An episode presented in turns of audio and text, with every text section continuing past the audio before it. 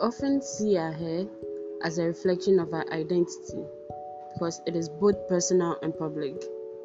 Many women feel that a bad hair equals a bad day.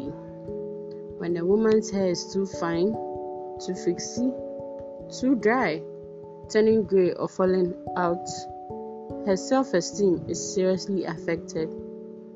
Curly hair is shaped like an elongated oval and grows at a sharp angle.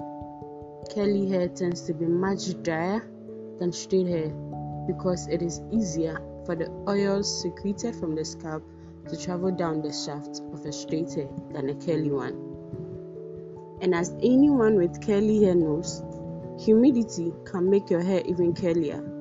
The reason is that hair fiber absorbs the water and forces the shaft to revert to its original structure. Glossy hair with a wet look are favored by those with dry or damaged hair who want to keep their strands from drying out further throughout the day.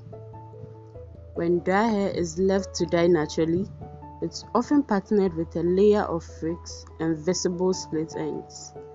Wet curls are an alternative to curling irons and hot rollers as they lock in moisture and shape without damaging the hair.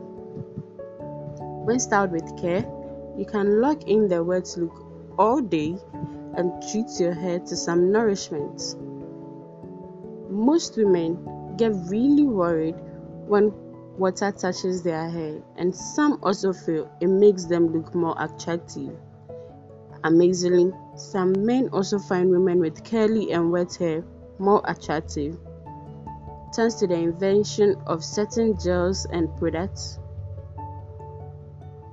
Women who feel more attractive in curly hairs and wet curls can now slay in them without fear of damaging their hair.